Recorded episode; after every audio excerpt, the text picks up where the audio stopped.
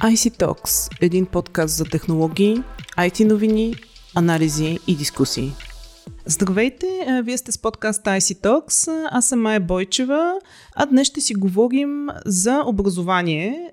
Днес мен е Лачезар Томов, който е доктор по математика и главен асистент в Нов Български университет, преподавател по математика в Националната гимназия за древни езици и култури и учител по физика в частното основно училище Томас Едисън. Нали така? Не бъркам да, нищо. Да, това са някои от нещата, които правя. Много се радвам, че ни гостувате. А причината, господин Томов, да е наш гост е и а, факта, че наскоро стана победител в категорията практическа насоченост на преподаването по информационни технологии а, на тази годишния конкурс на Байт Дигитални новатори в образованието. Официално ви казвам здравейте. Здравейте, благодаря ви. А, ами като начало ми се иска да разкажете така за вашия опит при преподаването нали, с оглед на, на наградата, която получихте от, от Байт. А, така да се представите, да ни разкажете какво правите.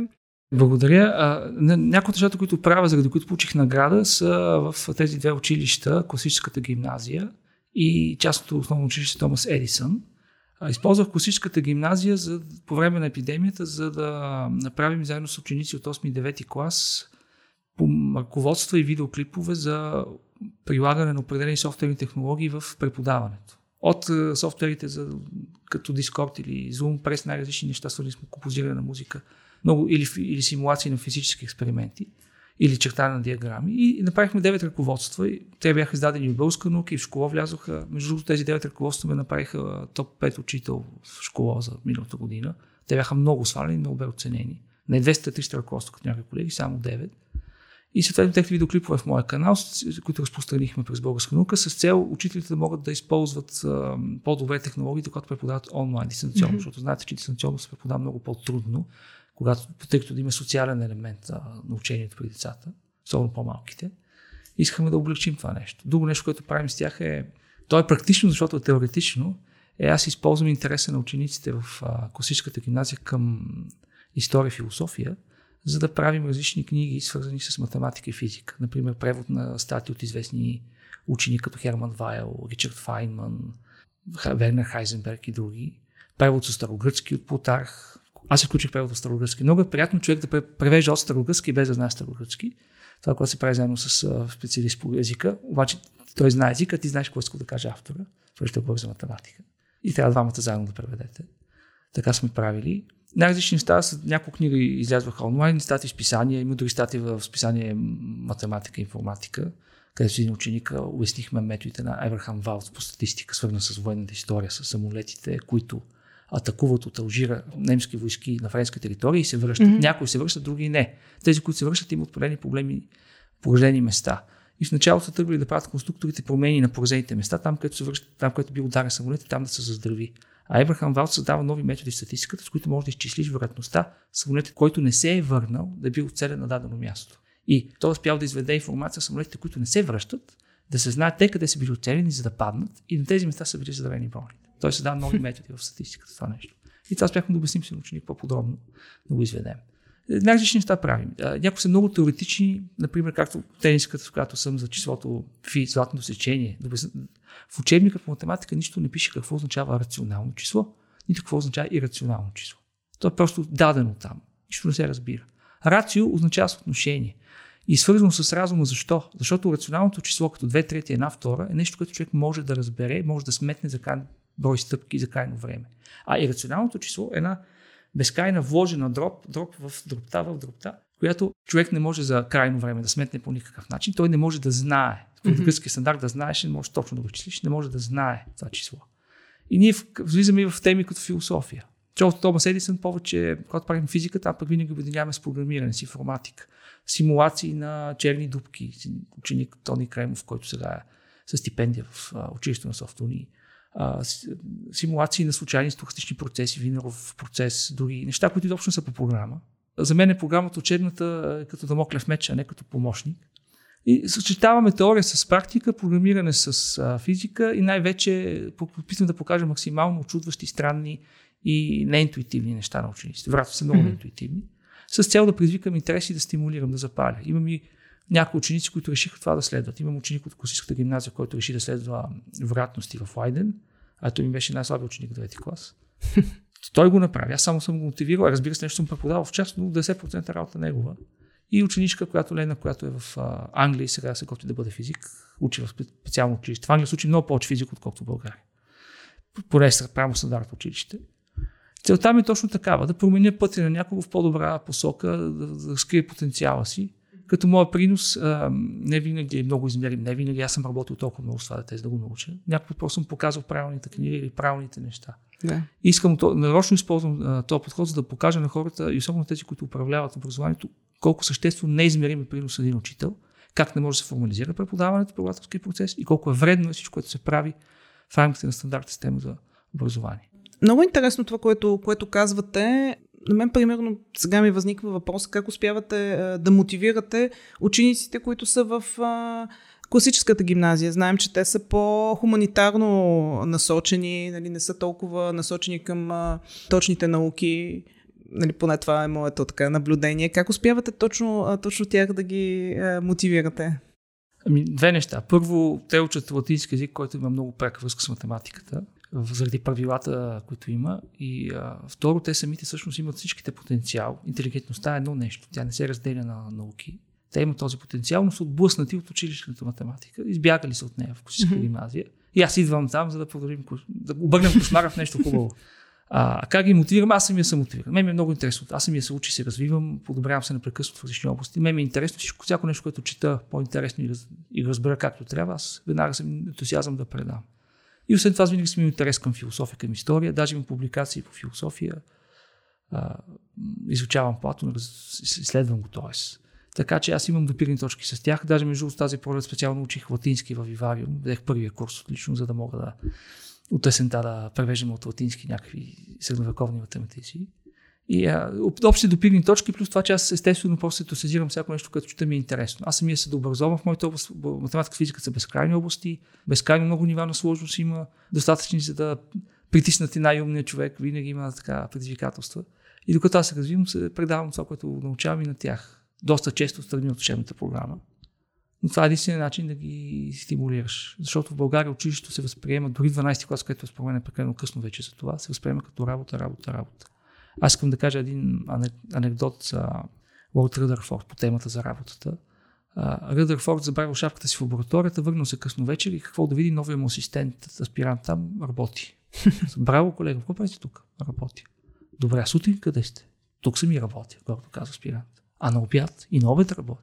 А след обед и след обед работи. Казва аспирант, вече се надявал на похвала. Обаче Ръдърфорд се раздразнил и го попитал, слушайте, а вие кога мислите?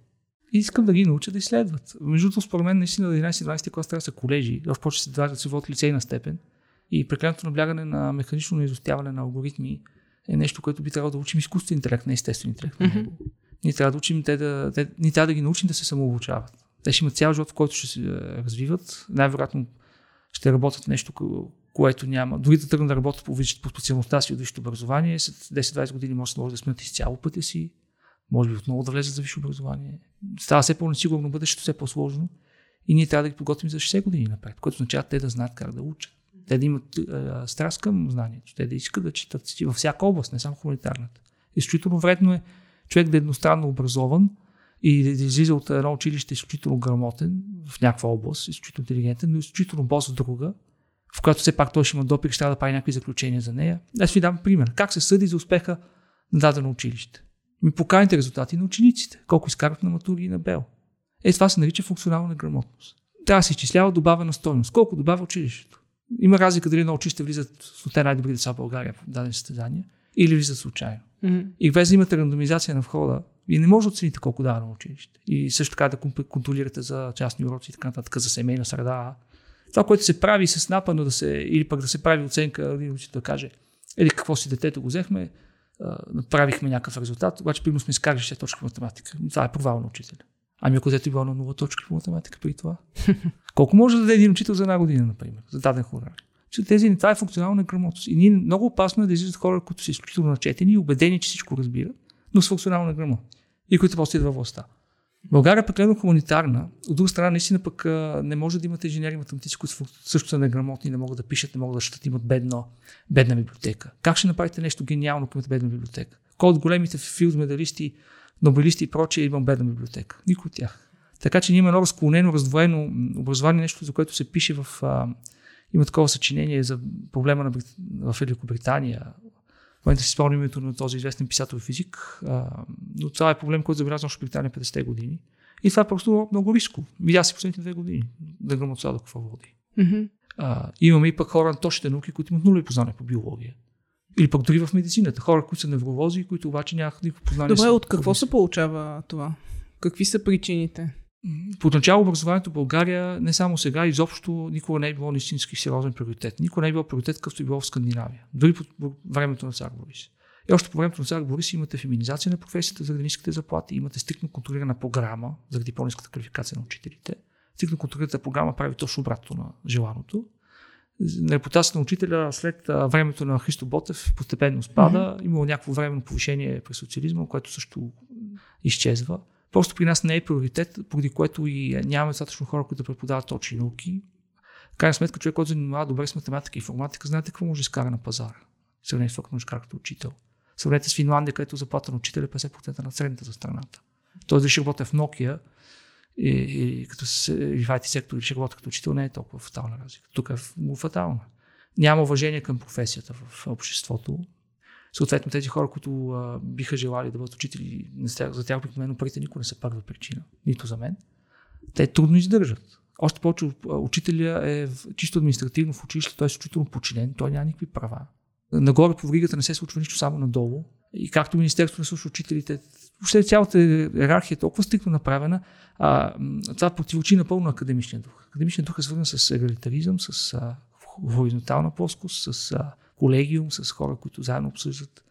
Интелектуалният труд не се подчинява така с този иерархия. Опитайте се да можете в една софтуерна фирма, която има научни разработки в нея, примерно House Group или някоя подобна, да наложите в нея строга иерархия от този тип с такъв контрол. Те ще ще напуснат. Добре, как се издържа в тази атмосфера? Как издържате вие като, като учител? Ами, ме ми дали много свобода, аз съм изключение. Аз съм много дебел кош крайна сметка ми е приятно и забавно да преподавам. Винаги успявам да шашна с нещо учениците. Да и те мен, те, това е тема. Но наистина това е изпитание за всеки. Много трудно се задържа с моите учители.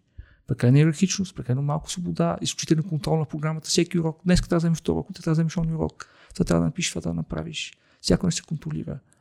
Прекаленото контролиране е също както, също както в плановата економика води до фалит, също води в образованието. Резултатът на НВО 32 точки средно е фалит. Това е слаб 2.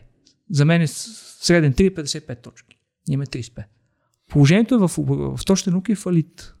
Не само това. Ние всъщност много малко хора успяваме да върнем от тези, които са по-добри в България. Те отиват много рано да учат висше образование в чужбина и то в университети, които само изглеждат, но не са по-силни, да кажем, от а, Софийски. Софийски се върнаха хора от а, Майами, от Оксфорд, от Единбург, в алгебричната геометрия, в вероятностите има световни учени в момента в България. А хората отиват да учат в университети, които са доста средна ръка на Запад, макар че са на Запад. Не отиват да учат в Оксфорд или в Харвард. Губи много рано студенти. Реално това ни отслабва и студенти, които стават тук като набор, студенти в ФЕМИ в тези са по-слаби от те, освен това, когато чуди човек много млад, много малък шанс да се върне да живее в България. А ние имаме нужда от тия хора да се развиваме. Прекалено голямата иммиграция вреди на страната. Тя е полезна за тях индивидуално, но за цялата ни държава колективно. Какво може да се направи, за да се обърне този процес, според вас?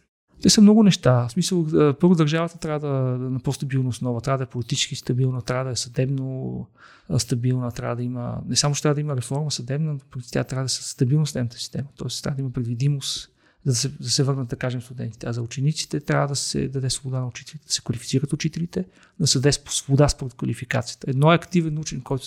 Не съм само аз, не има много активни учени в хуманитарните области, които преподават там и правят изследвания с учениците. На хората, които са активни учени и се занимават с преподаване, да не им се пречи. Между другото, ще дам пример за пречене. Тези, които са на заплата в Косиста гимназия и са с докторски степени, професори и прочие, професор Вачко, да кажем отвън, тези имаха докторска добавка в училището. Обаче Ной каза, че не може да се дадат две докторски добавки. Едната взимат от държавата, другата да им се дава в училище и махне едната. Им намали заплата с 100 лева. А докторите би трябвало да взимат двойно. Трябва да има разлика в квалификация. Едно, човек, който може да накара от 15 годишен ученик да публикува в Impact Factor списание нещо смислено, има съществено различен принос mm-hmm. към образованието на това дете. Това не само, че не се очита, то се наказва. Преклената формалност, пълното недоверие към учителите, което води до тази формалност. Ние трябва да контролираме, защото те ще измамат, те ще напишат оценка на детето. Вие как разбирате, защото те му написана оценка? Едно от те, което има пресок 4, обаче е работил невероятно, изкарал е какви ли не контролни шестица, мъчило се здраво, учило е. Накрая знае всичко перфектно, някъде да го пипнеш, всичко може да реши. Има 6 втори срок. Какво му пишете вие? Какво му разбира хората, които правят системата по-добре от това, който преподава, те го познава лично. За да имате доверие в преподавателите, те не трябва да имат стимул да мамят. Тоест трябва системата така да направят, че няма стимули да се мами. И отделно трябва да се подбират хора, а, които се оценяват според от децата. Трябва да се оценява мотивация, ентусиазма. Поне краткосрочно, mm-hmm. дългосрочно да се вижда какво се случва с когато порастват децата на един преподавател, къде отиват, какво правят. И да се оценява, не може да се оценява една система за управление само по измерими компоненти. Това е философ точно на Дейминг, който създава революцията индустриалната в Япония. Ако оценявате само по измеримите числа на фирма, тя ще фалира. Също с образованието. Ако не оценявате клиентското недоволство, как ще разправи вашата фирма? То не е особено измеримо. Също с децата. Ако оценявате мотивация на децата, страстта на децата, как се променя, това не е измерима компонента директно, не е нещо, което може да сложите на чарта. Обаче може да се засече с социологични изследвания и може да се използва да се оценяват учители. И най-важното е да има стабилност. На всяка не трябва стабилност, но стабилност за добре устроена система. Стабилност на лошо устроена система е лошо нещо. Получавате ли разбиране от родителите на методите си на преподаване? Ами, те са, доста от тях са доста ентусиазирани. И случвало се да имам родител, който да дойде да му обясня какво правя грешно, как трябва да го правя, без той да разбира за какво говори. Това са, разбира се, хора, които имат, са високо интелигентни, с много начетени и изцяло хуманитарно много лоша комбинация. И дори не подозират колко лоша комбинация са. И за себе си, и за другите. Това са направо опасно. За хубавото на образователната система ще образува родителите. Тя не образува децата, родителите им. Когато то е време за кандидатстване, време за учене за НВО и за матури, родителите изведнъж почват да научат много неща. Аз припомних български език много добре напоследък. Но това са били единици, един-двама души, и повечето им посрещат добре нещата. В смисъл, че на тях им харесва децата им да пишат статии, децата да им, да им е приятно в час. Пък нещо научават децата, подобряват се по математика. Да, ние не можем да вземем целият материал по начин, който се взима стандартно и всеки един урок да се вземе с еднаква безкрайно бърза скорост, нищо да не се научи. Обаче това, което взима, се взима както трябва, а понякога това е по-сложно, отколкото програмата казва. Къде пише, че трябва да се учи 10 клас математическа индукция, примерно.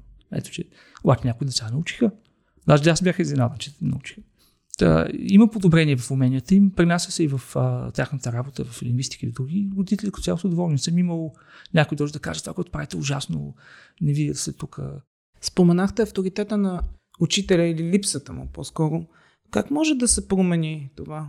Откъде идва? От възпитанието, от а, нагласата на родителите, нали, за което си говорим? Или... Това е един много дълъг динамичен процес, в който м- поради липсата на добро заплащане и на възможности за задържане на медицираните на младите преподаватели, всяко следващо поколение, но тези, които стават преподаватели, не са най-добрата извадка от завършите в университета, не са в навърха, по-скоро надолу което не е фатално, защото това не е оценка на, един, на генетичен потенциал на един човек. Те просто трябва да бъдат развивани, квалифицирани и пак могат да на високо ниво. Но това също не се прави.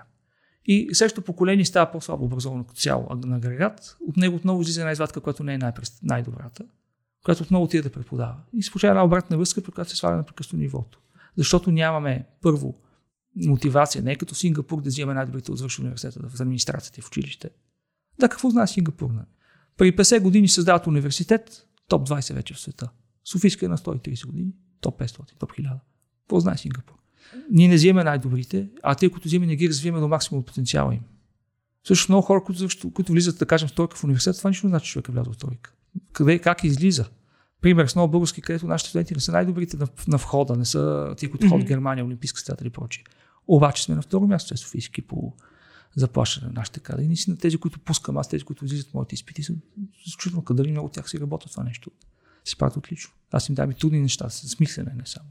Въпросът е какво излиза изхода. Така че би могло да се поправи това в началото, а после вече с инвестиране. Наистина трябва да се инвестира. Трябва образованието струва пари. Колкото се оптимизира на образование, ние не можем да си позволим да управляваме като САЩ или като Англия, които са пример за лошо управление на образование. Примерно в Англия учителите си купуват сами всички материали, САЩ работят на още две места да се издържат. Това са безумни неща. Обаче в САЩ има непрекъснат приток на емигранти, включително образователни хора от най-високо образователно и научно ниво, които да влизат в университетите и като студенти, дори и като преподаватели. Те имат този приход, който може да им позволи да се държат така в училище, който компенсира. Те имат много голяма азиатска колония в САЩ. В Азия, азиатската майка, Tiger Mom на английски, това е жена, която карате ти да учи по 8 часа на ден, да свири на инструмент. Много е важна музиката, развива ума. Точно за точните науки. Това се нощ от Платон. Да свири на инструмент, да чете книги, да решава задачи и така нататък. И те дигат нивото. Имат приток. Ние откъде ще вземем тия хора? Както каза Тодосив Тодосив, ние е страшно много таланти. Не може човек да хвърли камък, без да цели бъдеш голям учен в България или бъдеш голям. Между другото, голям учен означава, че няма да работи в фирма. Нали? Много учени са от IBM, да кажем. Хора, които допринасят или хора на изкуството и така нататък. Има много талант, много малко усилия може да развием този талант, обаче по-скоро го потушаваме. Негативно като цяло. Добре, говорим си за практическото обучение. А, вие използвате много, много методи на практическо обучение. Успявате ли да повлияете на другите учители също да, да приложат това практическо обучение в, а, в часовете си? Ами в Чул Томас Едисън всички това го правят. Там по-скоро мотор, двигателя, Елица Солнова, учителката по информационни технологии, която просто модели на не всички преподаватели са машини. Всички използват всякакви, всякакви бинарни уроци, правим, каним преподаватели от университети, ходят по музеи. Какво ли не правят децата? В НАСА, в НАСА работят. В класическата гимназия пък има доста преподаватели, които са а, с академична степен и така не че работят добре с децата. Аз някак си, не, понеже там съм по-малко време, не знам дали успявам да им повлиява латерално на учителите, но съм им дал всички материали, всичко се споделя от мене. А вече дали те ги прилагат, не мога да кажа. Но поначало в училищата липсва достатъчно сътрудничество от учителите. Съвместна работа, съвместна инициатива. Всяко едно училище без изключение има някакви интриги, има някакви тайни врагове. И ако правиш нещо повече, може някой да се обиди това, без да си, му, да си го обидил директно. За... Прекалената състезателност, която учим децата в училище, се пренася в състезателност в живота, която е много вредна, когато трябва да има кооперативност. Знаете ли, давам пример това и на студентите, защо, да кажем, в Microsoft имаш такъв проблем с техния браузър, Internet Explorer. Mm-hmm. Ами те имат екип в Microsoft, който се занимава с разработката на HTML5 стандарта.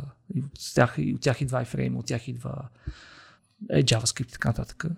И екип, който прави Internet Explorer. Обаче тия два екипа не си говорят. Защо? Защото в Microsoft имаше годишно оценяване с точки, той кой колко е работил. И 10% на зе представили са били уволнявани. И ако ти отидеш да помогнеш на някой друг екип, ти сваляш своите точки и дигаш неговите. и състезание между отборите, между екипите, в, между отделите в една компания състезание и накрая всички губят. Аз наричам оптимизация. Или оптимизираш цялата система, или нейни части. Не може и двете едновременно. В момента, в който се появи новия менеджер 2015 година, мисля, че беше индиец, и нещата тотално се промениха. И от тогава виждате отворения код, от тогава виждате промените в специалните системи с .NET, всичко, което сега, развитието, което виждате от след смяната на върху. Просто махнаха на лоша практика. Mm-hmm. По-лесно се махна лоша практика, колко се бъде добра обикновено. Та, има прекалено голяма конкуренция между учители и сега се наблюдава навсякъде. Няма значение кое е училището. Някакси се насърчава тази конкуренция, вместо те да, да работят заедно и да си помагат. И това пречи много на образование. Но това е така една култура има в България. Аз това го наричам криво разбран капитализъм. Нашата буржуазия е изключително млада и още не разбава ролята на кооперацията, колко по-голяма е от тази на конкуренцията. Нещо, което САЩ го знаят от 100 години, примерно. Ако гледате бележките на Айнштайн, той какво видял в САЩ, той пише 30 години. Ви казвате, че САЩ са много конкурентна страна. Това не е изобщо вярно. Те са абсолютно единни, те абсолютно сплотени, там имат местни общности. Когато някой човек има проблеми в дадено град или предград или място, всички се отиват да му помагат. Е, учат да ги на отборен дух, учат ги как да играят заедно, как да бъдат отбори в благодарение на тези спортове, които правят. Mm-hmm. Тази единност и сплотеност, която са имали американците това 30 години, когато ние имаме, може да се разбере веднага по възхода на колективни спортове, например. И когато има в този дух във фирмите, ще има доста по-сериозен растеж със същите кадри. Със същите хора може да направите много повече, ако те взаимодействат по-добре. Нещо от сложните системи, аз понеже делим системи ми е първата област и с управление се занимавам. Сложните системи, сменяте организация същите елементи, получават радикално различни резултати. Учителите, които имаме сега, не са толкова лоши, колкото изглеждат. Просто трябва по-добра организация и да могат да, бъдат, да работят те по-добре и отделно квалификация станат по-добри. Систематично продължаващо обучение и ще видите съвсем различни резултати. И разбира се, организация, която стимулира правилните неща, а не да се покриват формални критерии, да се взимат точки на изпити. Знаете ли Готфрид Харди, как един от най-големите математици 20 век английски, как почти се отказа от математиката? Тогава е имало изпит, наречен TriPOS в Кеймбридж. Това е легендарен изпит, за който се готвиш две години. Само първите двама души от изпита печелят изпита и влизат в катедрата в Кеймбридж. Това е два части. Той взима втората по-трудна. Докато се готви по математика, той се почти предава мисъл, занимава с история. Просто изключително много дразен от тази борба за точки. И тогава един професор в запознава с теорията на Камил Жордан за алгебрата. Той тогава разбира колко красиво нещо тази област. И се запалва и по нея. И все пак решава да вземе изпита, за да стане преподавател в Кеймбридж. И той и Харди, двамата взимат двата изпита, двамата приятели взимат двата най-трудни изпита. По-труден изпит никой не е имал. Сега такива изпити няма. Дори в легендарното Феми няма такива изпити. А, двамата взимат трайпоса и първото нещо, което правят е да прекратят тази традиция. Каза Харди, страхотно нещо са тия състезания, тия точки, тия награди, супер е. Само, че това унищожи математиката в Англия. Гонят се измислени цели. Не, че математиката нещо не е измислено, но а, искаме да гоним истинските измислени цели. Искаме да минем Ньютон, Гаус, Теренс Таун. Това са целите. Да имаме филзмедалисти, да имаме нобелисти. Макар, че това е някакво отклонение от целта, но все пак ще е някакъв белег, че нещо се случва. И това гонене на точки, на оценки, това е просто много вредно. Ако една статистическа променлива, ако се започнете ли да измервате, тя става да носи информация, закон на Годуин. Почва да измервате, да гоните точките на изпита место знанието, и те почват да ви подвеждат тези точки. Матура, не е по български седми клас е пример. Много, понеже там трябва да се оценява безпристрастно. Цялата идея на формализацията е да се оценява безпристрастно, да няма вариация за едно и да получават различни оценки децата. Което обаче маха цялата литература от изпита. Литературата има вродена вариация, няма как двама души да оценят едно също нещо еднакво. И вместо да правят правилното нещо вероятностно, 5-6 души да оценяват на работа и да осредняват, това, което правят е да въведат изпит, който е само за помнене. Както каза дъщеря ми, неговото българско е супер лесно, само трябва да се помни. Формализацията е недоверие, опит да се махне несправедливите оценки по грешния начин. Искам и се, тъй като подкаста ни е и технологично насочен, да си поговорим малко и за технологиите. Каква трябва да бъде и е ролята им в образованието?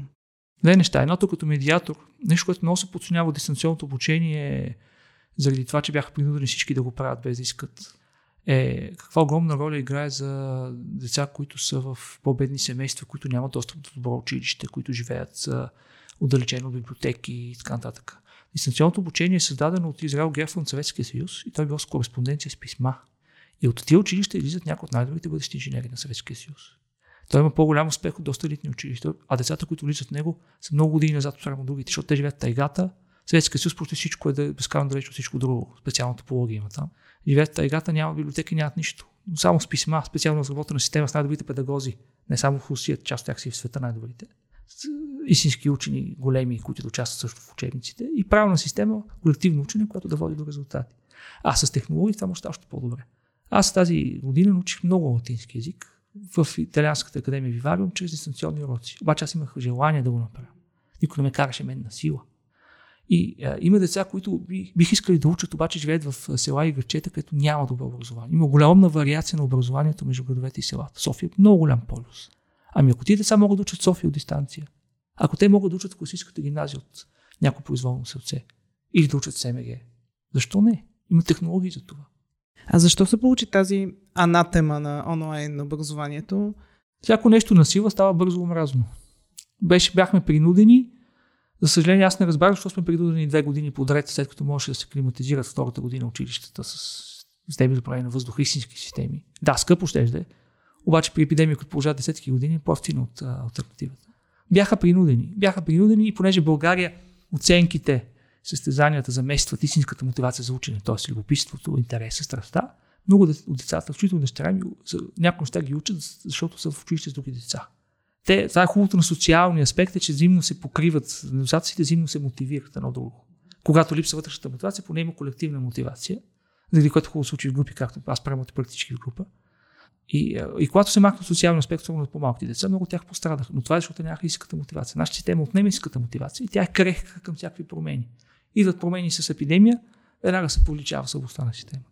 Всяко крехко нещо бива счупено, когато дойде голямо такова събитие.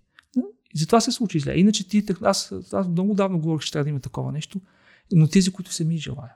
Тези, които искат, много искам да учат там, но не могат и да живеят там в тие. Или пък от пети клас да учат, да кажем, в гимназия, много трудно, ако се от Добричко, примерно. Обаче през тези технологии могат с добра интернет връзка, с добри лаптопи, с виртуална реалност, ако искат всякакви неща, може да направят. И когато те искат, ще е съвсем различно. Когато много те иска да научи, нищо не може да го спре.